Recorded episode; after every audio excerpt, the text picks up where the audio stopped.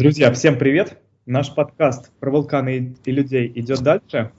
И сегодня мы поговорим про инвестиции на фондовом рынке.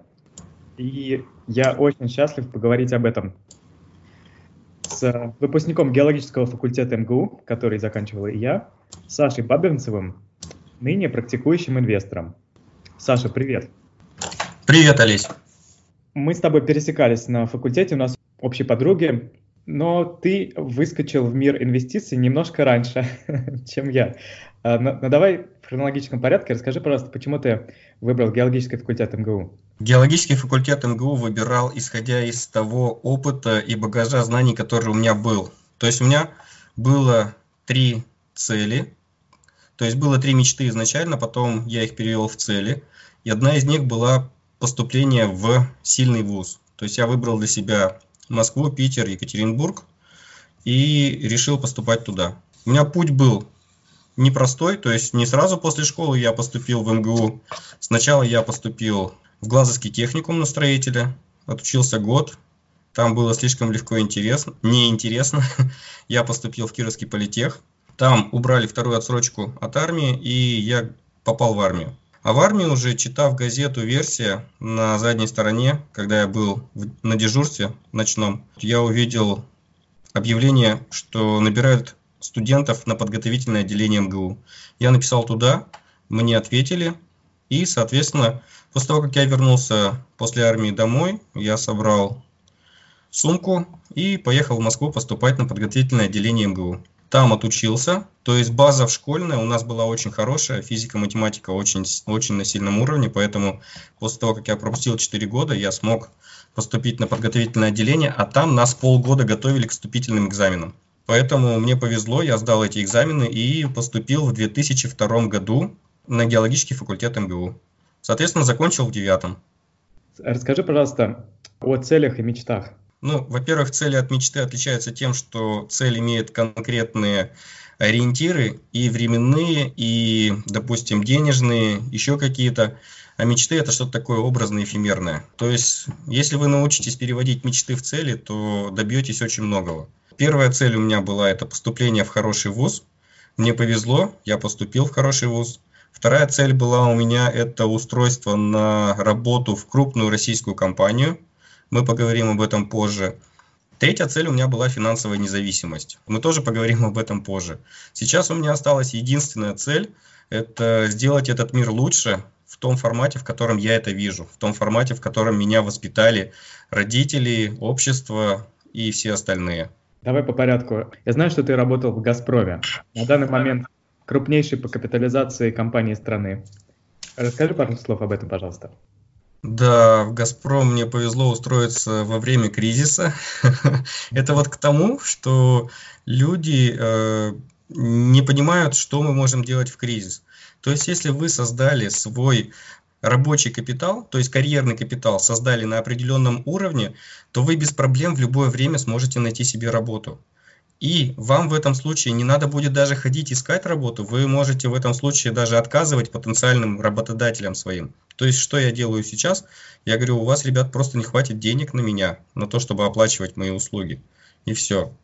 Поэтому «Газпром» – это нормальная компания, в которую может устроиться человек со стороны, если он умеет делать определенные вещи, которые не умеют делать другие люди. Поэтому вот во время кризиса мне повезло устроиться в «Газпром». У меня еще не было диплома о высшем образовании, у меня был диплом только бакалавра еще. При этом я был геологом, а устроился в «Газпром» экономистом, грубо говоря, увольнять людей. То есть на всех остальных местах я работал, занимался вопросами эффективности, поэтому, поэтому, когда я пришел на собеседование, меня сразу взяли. Так, и сколько ты там проработал? Вот шесть с половиной лет я там проработал. Сейчас э, примерно, наверное, тридцать-сорок документов, которые выпущены вот той организацией, в которой я был, они до сих пор действующие. И я думаю, еще лет десять-пятнадцать по ним будут считать всю численность нормативную «Газпрома» и организационные структуры. То есть я там хорошо поработал, оставил свой след, я думаю, надолго. Круто. Ну давай поговорим э, про инвестиции на фондовом рынке. Угу. Ну, здесь надо, говорю, начинать тогда с самого начала, то есть Я не знаю, откуда у меня эта тяга к деньгам и к инвестициям, но я в детстве, еще с самого детства знал, что я буду жить на проценты. То есть я был еще маленьким ребенком, там, в садике, в школе, я знал, что я буду жить на проценты. И когда в третьем классе нам дали умножение, я вывел себе формулу сложного процента, и у меня все тетрадки в клеточку с задней стороны были исписаны вот этими вот цифрами. Как я вкладываю там какую-то сумму, она у меня начинает расти, с каждым годом я становлюсь все богаче и богаче и так далее. Только в двадцать лет я узнал, что такое сложный процент, что вот это называется сложный процент. А вывел сразу, как нам дали умножение. То есть я не знаю, откуда у меня все вот эти вещи в голове, но в отличие от современных вот экономистов и финансистов, я вижу массу путей, вариантов развития событий. А их, к сожалению, учат теоретики, которые вот дают им, допустим, одно направление, ну максимум два, и все. Больше этот человек ничего сделать не может. Я же практик. Я могу там десять вариантов путей э, вот этих вот э, размещения средств. Где-то могу там сэкономить на налогах, где-то пустить туда, запустить это через срочный рынок, использовать какие-то другие рычаги и так далее. То есть я вижу массу возможностей на фондовом рынке. Мне более всего интересно поговорить про долгосрочные инвестиции, хотя, казалось бы, немножко рискованно рассматривать инвестиции на российском рынке на, на долгий срок. Но тем не менее, попробуем поговорить, так как мы оба с геологического факультета, про рынок полезных ископаемых в России на данный момент. Да, конечно. Только давай сначала по поводу первого заблуждения о том, что очень рискованно вкладываться в российский фондовый рынок. То есть об этом говорят люди, которые совершенно ничего не понимают в инвестициях, либо у них уровень понимания а-ля новичок. То есть риск – это очень классная штука, если вы понимаете, как с ним работать. У меня есть цель, целая отдельная статья про риски, и там про все риски написано, что вы можете обратить их против э, рынка в свою пользу. Да, нужно время для того, чтобы научиться с ними работать. Но, допустим, сейчас, если я выбираю, допустим, рынок э, американский или европейский, относительно российского я буду зарабатывать в три раза меньше. А так как у меня стояла цель, допустим, увеличения капитала, мне эти рынки в принципе не подходят для увеличения капитала. Наш российский рынок мало того, что дешев, до сих пор дешев, он позволяет вам еще и делать достаточный денежный поток создавать сразу, на момент, сразу здесь и сейчас. Поэтому э, вот, вот то, что люди как бы боятся нашего российского рынка, это говорит об их просто тотальной финансовой безграмотности. Поэтому те, кто начинают заниматься инвестициями сейчас, через десять-пятнадцать лет они будут просто настолько богаты. Вот это как раз-таки про долгосрочные инвестиции. И здесь хочется упомянуть про формулу приобретения благосостояния. То, что большинство людей переоценивает первоначальный капитал. Это было так в, в университете у нас. То есть ребята, с которыми я учился, они говорили: Саш, вот я вот закончу универ, буду получать хорошую зарплату, устроюсь на классную работу и потом создам себе капитал. Мы закончили универ, там сколько, больше десяти лет прошло, да, и эти ребята, да, они имеют хорошую работу, они имеют хорошую зарплату, но если они продадут дорогую машину, которую они взяли в кредит, и дорогую квартиру, которую они купили поближе к работе, чтобы добираться до туда быстрее, хотя если бы они добирались пешком до работы с этой квартиры, было бы быстрее, чем на машине. То есть если они все это продадут, они еще останутся должны банкам. А свой первый миллион я заработал еще будучи студентом. Как заработал? Заработал-накопил. Потому что понимал, как работает формула приобретения благосостояния. И что первоначальный капитал, он практически ничего не значит для долгосрочных инвестиций. И доходность не так много значит для долгосрочных инвестиций. То есть я рассчитал все эти вещи в Excel и понял, что на первые семь лет совершенно не важно, какую доходность я получу, но в тридцати-сорокалетнем горизонте я буду находиться примерно в одной и той же точке. Поэтому я собрал свои средства, которые заработал к этому времени, и передал различным управляющим. Ну и сам тоже начал работать на фондовом рынке. То есть я первые свои акции покупал в апреле две тысячи седьмого года, перед кризисом две тысячи восьмого года. Угу. Вот, соответственно, я дал три года управляющим и себе. Через три года я посмотрел доходности. Оказалось, что я молодой, зеленый, геолог, еще не геолог, да, человек без высшего образования, грубо говоря, ну, никто, никто на фондовом рынке. И ни один управляющий не обогнал меня по доходности за эти три года. Сейчас последний раз я проверял данные, когда мне летом, когда я жил в Египте, пришло письмо от пенсионного, от негосударственного пенсионного фонда «Газфонд» о том, что они за три года увеличили мою пенсию, мой пенсионный капитал на тридцать восемь процентов. Я решил, ну ладно, давайте я посчитаю, насколько я за это время увеличил. У меня получилось в десять раз больше. То есть, чтобы вы понимали, если вы несете деньги управляющим, они не могут позволить себе использовать фактор времени. А фактор времени – это экспоненциальная функция. Поэтому, если вы научитесь использовать фактор времени в любой сфере, вы добьетесь таких результатов, которые никому не под силу. Поэтому вот даже, даже я все это переношу э, на те занятия, которыми занимаюсь. Соответственно, когда я занялся спортом, я тоже использовал вот эту вот формулу приобретения благосостояния. Поэтому за очень короткий срок, примерно за полгода, я сбросил больше двадцать килограмм, и сейчас до сих пор умею делать на турниках и брусьях то, что не умел делать в двадцать лет. А сейчас мне, блин, уже скоро будет сорок. Поэтому формула приобретения благосостояния – это очень классная штука, которая позволит абсолютно каждому человеку стать богатым. Для этого потребуется только время. Кому-то десять лет, кому-то пятнадцать, кому-то двадцать. Но на самом деле за двадцать лет это доступно абсолютно каждому человеку стать богатым и перекрыть все свои базовые потребности, может быть, кому-то даже не только базовые.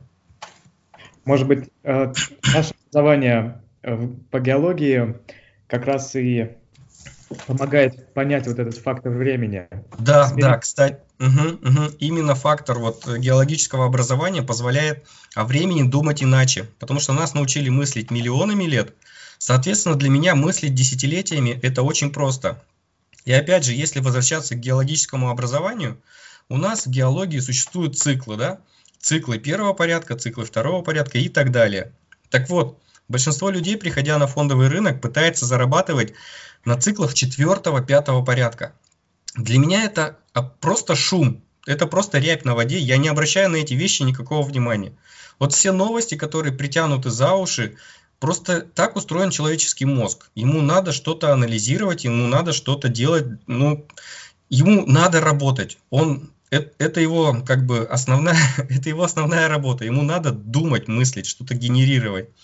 Соответственно, люди сконцентрированы на этом, и вся индустрия концентрирует внимание большинства на этом, чтобы люди совершали сделки, чтобы индустрия зарабатывала свои деньги, зарабатывала свою прибыль. Соответственно, для индустрии я очень невыгодный клиент, потому что я сделки совершаю редко, так как циклы первого порядка формируются достаточно длительное время, поэтому мне не надо покупать и продавать каждый день. Я за этот год у меня было, наверное, около десяти сделок всего. За прошлый год у меня была одна сделка, которая кормит меня весь этот год. Вот и все.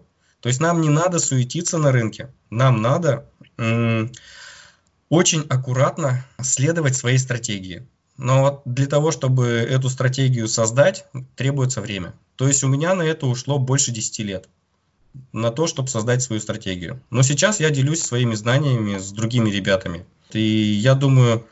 Если вы их встретите, они, они, они будут очень довольны теми результатами, которые они получают. Мы обязательно дадим ссылку на твой сайт, где можно посмотреть, почитать твои мысли э, от стратегии и, и не только, да? Угу. Саша, все-таки э, хочется поболтать немножко про полезные ископаемые. Да, э, да, точно. Э, про полезные ископаемые. Так как мы геологи, самое главное, что мы отсюда знаем, что полезные ископаемые, они у нас ограничены. То есть, во-первых, это ресурсы. Ресурсы, которые имеют определенное количественное выражение. И их на нашей планете больше не становится. Это самое главное, что нужно знать. Не надо разбираться конкретно там в нефти, в золоте, там, в меди, в других полезных ископаемых, в угле там, и так далее. Вот. Надо знать общие примерные э, цифры и ориентиры, для того, чтобы понимать, что если у нас в мире каждый год печатаются новые деньги, то есть денежная масса растет. Если при этом той же самой нефти у нас больше не становится, ну потому что мы сами понимаем, сколько надо лет, чтобы она образовалась. То есть мы понимаем, что у нас денежная масса растет, а продукт, который востребован всем миром и его востребованность растет, уменьшается в объеме. Соответственно, мы понимаем, что его стоимость будет расти. Вот и все. Это цикл первого порядка. А не то, что там привязываются к странам ОПЕК, к добычам, там еще чему-то, еще чему-то, еще чему-то. То есть, да, мы понимаем там себестоимость нефти э, и так далее. Но кто из, как это сказать-то, из инвесторов покупал акции, допустим, нефтянки, когда нефть падала в цене? Да практически никто. А акции перерабатывающих заводов вообще очень удобная штука. У нас цена, допустим, на нефть растет, цены на переработку на бензин растут. Цена на нефть падает, цены на переработку на бензин растут. То есть, грубо говоря, если вы владеете акциями нефтеперерабатывающего завода, вы, вы всегда получаете очень хорошие деньги. Поэтому это самое главное, что я хотел сказать про ресурсы. То есть вообще я вкладываюсь в такие активы, которые имеют под собой либо ресурсы, ресурсную базу, либо технологии. Поэтому я никогда не буду вкладываться в... Ну, то есть не никогда, я не буду вкладываться, допустим, в биткоины. Потому что э, я ребятам привожу простой пример. Что произойдет, если завтра биткоины исчезнут? На что мне отвечают, ну в принципе да, ничего не произойдет. Если вы в эти биткоины не вкладывались, это вам абсолютно ничем не грозит. А что произойдет, если закончится нефть? И вот тут мы начинаем понимать, что, блин, нефть-то оказывается очень ценный ресурс, который мы потребляем, да еще и в таком количестве, и потребление растет. Соответственно, если у нас увеличивается денежная масса, то мы будем эти деньги вкладывать в те самые ресурсы, количество которых уменьшается. Поэтому вот я покупаю, допустим, если у нас экономика России – это в основном ресурсная экономика, то в моем портфеле больше пятьдесят процентов – это именно акции компаний, которые владеют этими ресурсами. И это очень хорошо, допустим, отразилось на моем портфеле в кризис ликвидности в две тысячи четырнадцатом году. То есть чисто на факте валютной переоценки, когда все это, в этом году большинство людей теряло деньги, я увеличил капитал на семьдесят процентов. Легко. Это было, это было так же легко, как забрать у ребенка чупа-чупс.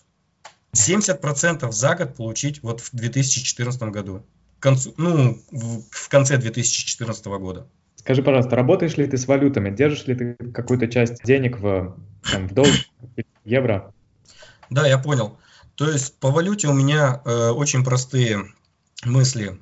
Вам надо владеть активами той валюты, в, как, в стране, в, ну, в валюте той страны, в которой вы живете. Все остальное лишнее. То есть сейчас я живу в России, поэтому я не вкладываюсь в, даже в активы иностранных компаний, потому что они приносят меньшую доходность. Это первое. Второе, если мы страхуем этим валютные риски, то есть большинство людей почему стремится купить вот эти вот доллары и евро? Они просто пытаются застраховать свои валютные риски, потому что наша страна переживала девяносто первый, наша страна переживала девяносто восьмой и две тысячи четырнадцатый. Соответственно, люди думают, что они заработают на валюте. На самом деле это не так. То есть, если вы посмотрите хотя бы там за последние десять лет, вы, храня деньги в валюте, потеряли их. А если бы вы хранили деньги в акциях, правильных акциях российских компаний, вы бы увеличили свои капиталы за эти десять лет ну, в пять-семь раз минимум. В пять-семь раз минимум. А доллар за это время вырос один раз в два раза всего. Соответственно, да. После этого момента э, капиталы продолжают расти еще. То есть у себя на сайте я выкладывал, допустим, динамику за десять лет своих инвестиций. И вот вы можете посмотреть, как за это время изменилась цена валюты и так далее. И оценить, просто банально оценить, как это, как это произошло. То есть, да, валюта – это определенный класс активов, но она не генерирует, во-первых, денежного потока, если это не депозит. А во-вторых, валюта всегда обесценивается, потому что валюту всегда будет съедать инфляция. Если вы будете заниматься инвестициями и вкладывать свои э, средства в такие активы, как акции предприятий, вы сможете заработать и на кризисе, и на инфляции. Большинство людей не понимает, как это возможно. Вообще все экономисты и финансисты э, вычитают инфляцию из своей доходности. Э, mm-hmm. Таких людей, кто прибавляет инфляцию к своей доходности, можно, я не знаю, посчитать по пальцам там, одной руки, может быть, двух.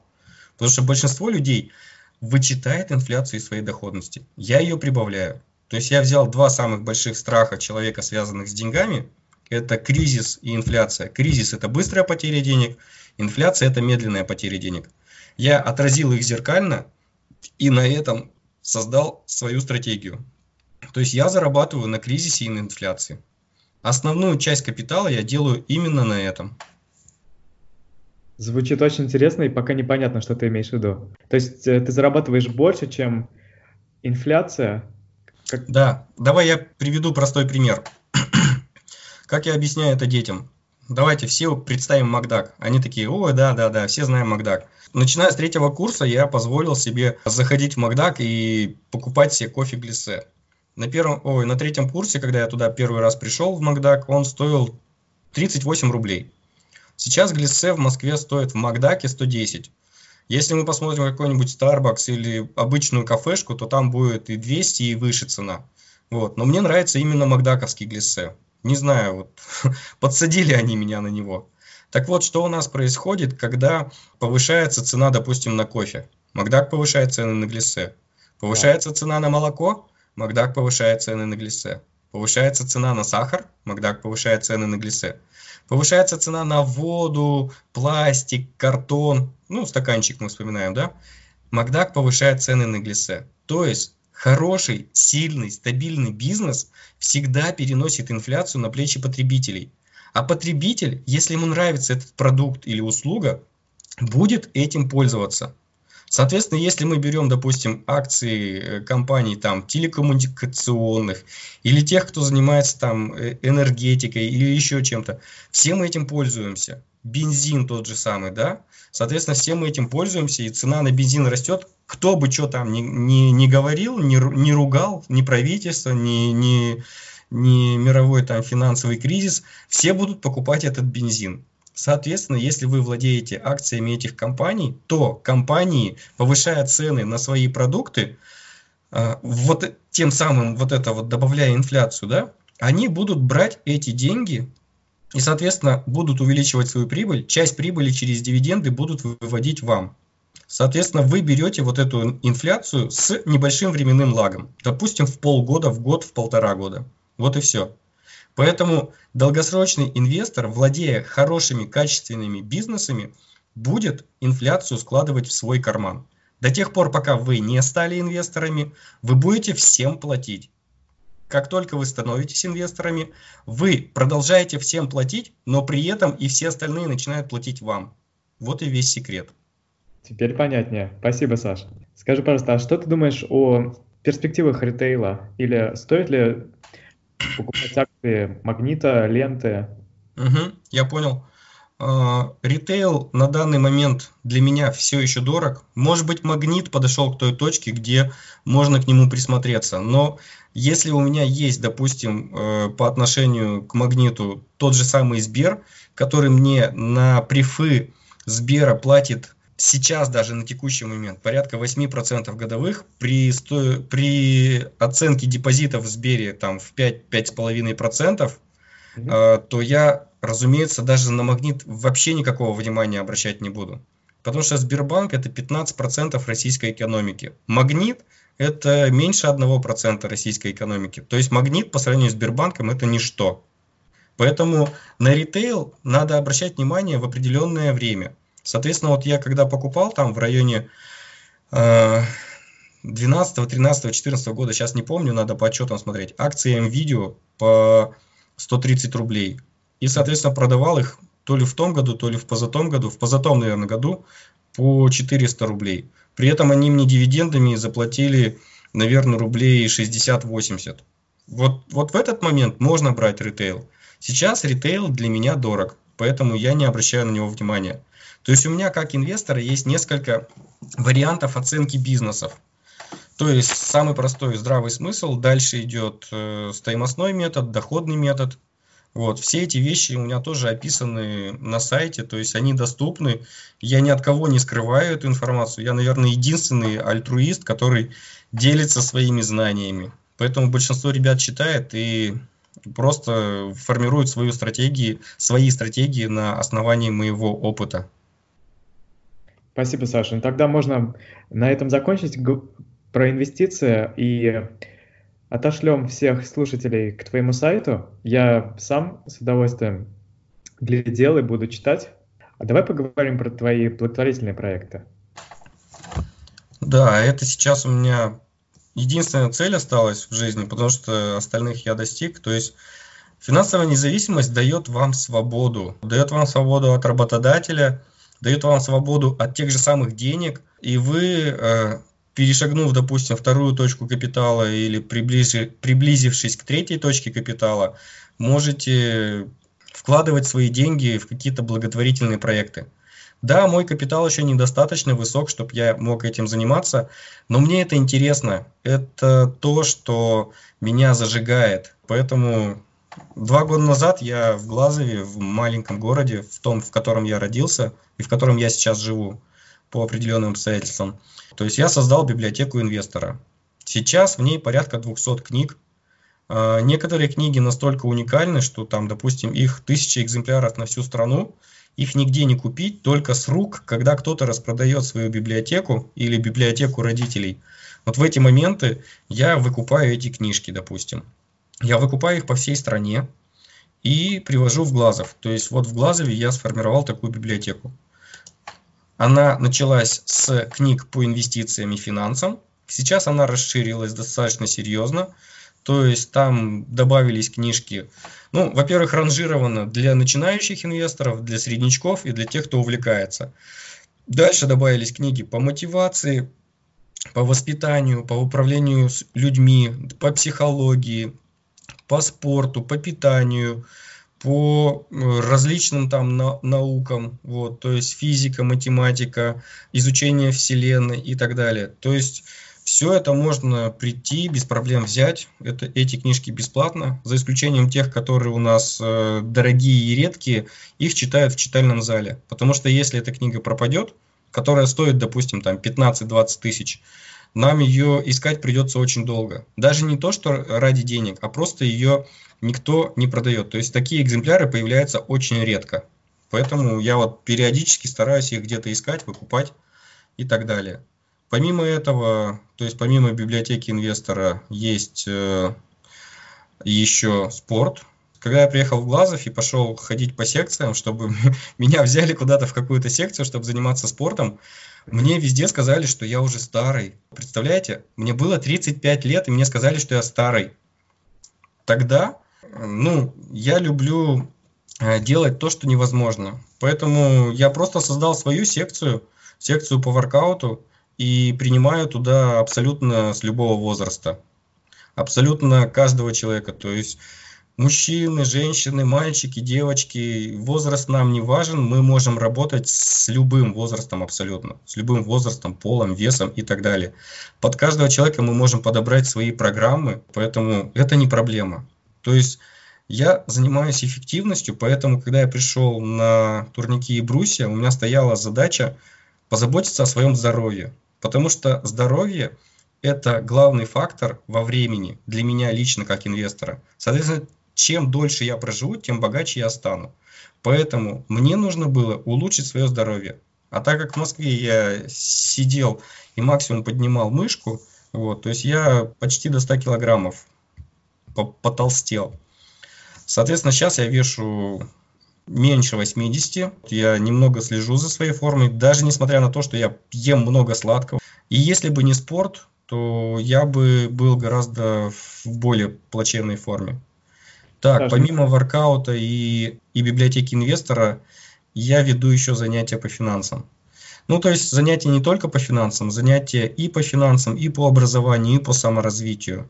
У меня есть курс для старших классов и студентов в библиотеке. У меня есть курс для средних классов, это в детском доме культуры. Я готовлю курс для младших классов и сейчас уже читаю его для первоклашек в одной из школ города. Ну и параллельно хожу по, по всем школам, то есть да, и выезжаю в разные города, в области, там тоже провожу занятия с ребятами, со студентами, со школьниками. То есть мне пишут, меня приглашают, и если мне по, по пути, то есть я куда-то еду, если мне по пути, то без проблем я приезжаю и там встречаюсь с ребятами, со школьниками, со студентами. Все это бесплатно. Единственное, о чем я прошу, если мне это не по дороге, просто чтобы мне оплатили расходы на до, мою доставку и на мое проживание в тот день, когда я там провожу занятия, и все. То есть я на этом деньги не зарабатываю, я делаю это бесплатно. Это основные мои благотворительные проекты, которые я сейчас веду. Потрясающе. Спасибо тебе за то, что занимаешься этим. Скажи, пожалуйста, с какого возраста можно открыть брокерский счет в России? Брокерский счет можно открыть с восемнадцати лет, но так как у меня занимаются старшеклассники и студенты, то они, увидев перспективы, открыли свои брокерские счета первые на родителей, там, на братьев, сестер старших. И уже те, кто отзанимались у меня год назад, у них уже есть брокерские счета, они уже владеют акциями хороших крупных компаний, они уже получили свои дивиденды, они за год увеличили там объем своих портфелей на двадцать-тридцать процентов. Но это не говорит о том, что мы такие умные, это говорит о том, что просто этот год принес нам такую доходность. То есть мы соглашаемся на среднюю доходность на рынке. Мы не стараемся, как управляющие, делать больше. Поэтому рынок со временем через сложный процент дает нам больше. Только потому, что мы согласились на среднюю доходность. А большинство людей приходит на рынок, чтобы потешить свое самолюбие. Они где-то в какой-то отрасли достигли чего-то и думают, что если придут на рынок, то здесь тоже придут, всех порвут. Нет, так не будет. Именно эти люди становятся пищей для разумных инвесторов. То есть они приходят, оставляют свои деньги на рынке, с криками уходят с фондового рынка, говоря, что это, фор, что это фондовый рынок, это казино. На самом деле это не казино. Это просто человек, не разобравшись в вопросе, решил с наскоку все это взять, как сказать, и воспользоваться этим. Но не получилось. А не получилось, значит, виноваты все вокруг, кроме я. Вот. То есть это эго, обычное эго. Поэтому, если мы доверяем рынку, доверяем своим, своей стратегии, то будем зарабатывать сначала среднюю доходность, а со временем получать еще больше. Поэтому э, ребята, которые работают со мной, они, во-первых, не становятся девяносто пятью процентами тех людей, которые пришли на рынок и потеряли все деньги. Мало того, они попадают в один процент, кто на фондовом рынке еще успевает зарабатывать. Вот такая статистика. Хотя статистику я не люблю, но в данном конкретном случае статистику по рынку проверить очень легко. Давай на этой умной ноте тогда закончим. Саш, очень благодарен тебе за эту беседу. Спасибо тебе. Да, я тоже очень рад нашей, нашей встрече, нашей беседе. Давай, счастливо. Давай, удачи. Пока. Пока.